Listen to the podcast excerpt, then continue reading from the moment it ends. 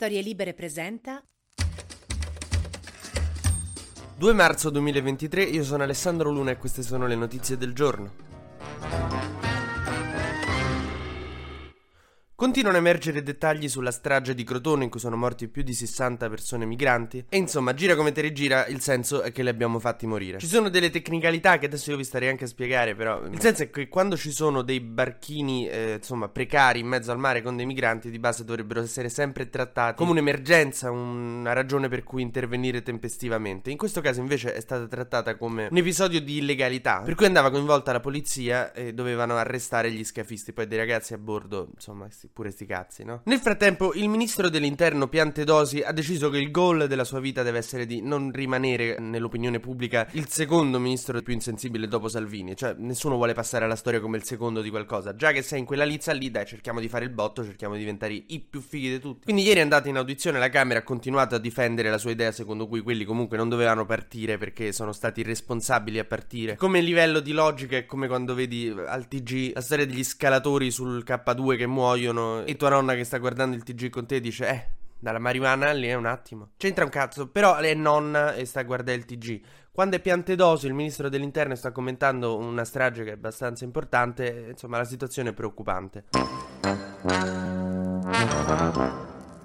Tanto che la nuova segretaria del PD, tra qualche giorno smetterò di dire nuova, Ellie Schlein, eh, ne ha chiesto le dimissioni, l'ha attaccato abbastanza in maniera frontale in audizione. Ha fatto un bel discorso, devo dire. Serviva un volto nuovo, cioè è come Aston Kutcher in Due uomini e mezzo. Non è che mi faccia impazzire, non è che abbia rivoluzionato la serie, però almeno c'è un po' di discontinuità. Tanto che persino Francesco Lollobrigida, che è il ministro per le imprese del Made in Italy, ma soprattutto il braccio destro di Giorgia Meloni, imparate questa regola, quando parla Lollobrigida vuol dire Meloni, cioè vuol dire che quello che dice dice Lollobrigida di base gli ha detto Meloni di dirlo, un po' quello che fa Putin con Berlusconi. E Lollobrigida ha detto che serve chiarezza su cosa è andato storto in questo naufragio, per cui penso che gli stessi di Fratelli d'Italia stiano valutando di segare Piantedosi. L'unico che lo difende a spada tratta chi poteva essere. Vi faccio un quiz, dai, allora chi può difendere Piantedosi in questo contesto? Papa Francesco, Greta Thunberg o Matteo Salvini? Esatto, Greta Thunberg.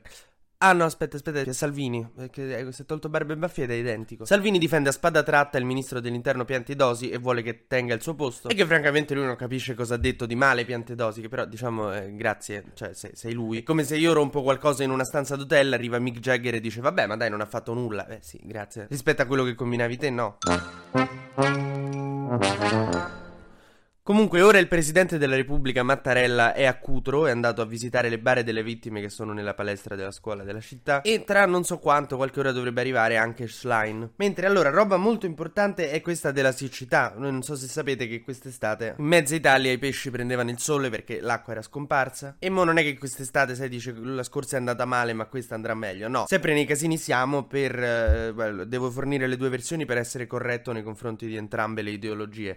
Una dice che per il riscaldamento globale. L'altra, non so, che, Dio sta costruendo una piscina, quindi ha tolto un sacco d'acqua a noi, non lo so. Sono tutte e due ugualmente affidabili, quindi scegliete voi quale. Per me è il riscaldamento globale, se devo essere sincero. E pensate che sto riscaldamento globale è talmente serio che per, perfino Giorgio Meloni ha dovuto fare una. come si chiama? Una task force, che non, non lo so, sembra una roba di Avengers, però è tipo dei vecchi che si siedono intorno a un tavolo per risolvere un problema. A casa mia la chiamavamo che fare dell'eredità di zio. Però anche task force va bene.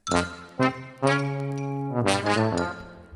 Per cui vediamo se questa task force arriverà dopo il lavoro di mesi alla stessa conclusione che si dice da vent'anni, cioè che c'è il riscaldamento globale che va contrastato. Comunque, almeno si sono accorti de- dei sintomi di questa malattia, cioè degli effetti gravi che ci sono del riscaldamento globale, anche perché quest'anno Cortina sembrava Trani. Mentre la procura di Bergamo ha deciso che non, non era il caso di stare lì a vedere chi aveva fatto cosa, ha deciso di indagare un po' tutti sul Covid, cioè in questa inchiesta sulla gestione delle prime fasi della pandemia, e indagare cagati tutti, Speranza, Conte, ma Locatelli stesso, vi ricordate Locatelli era quello carino che si metteva con... quando c'era il bollettino giornaliero della protezione civile si metteva lì e ci diceva i numeri, ci spiegava, tutto pacioso. E vabbè, io non lo so quanto senso c'ha indagare gente che ha gestito per la prima volta nel mondo, perché noi siamo stati i primi, una roba che guardavamo l'OMS e dicevano, boh regà, fate voi. Comunque, com'è che si dice quando si vuole essere paraculi? Aspettiamo con fiducia, no, abbiamo grande fiducia nella giustizia italiana, queste cose qui, sì. Aspettiamo.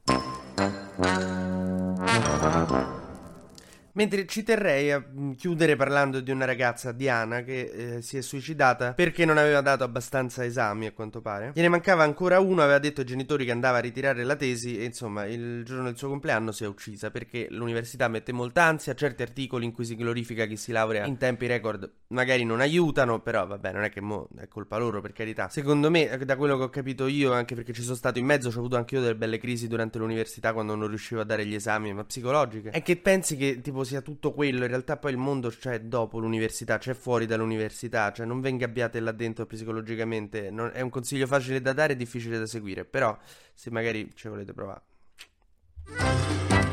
TG Luna torna domani mattina, sempre tra le 12 e le 13, su storielibere.fm.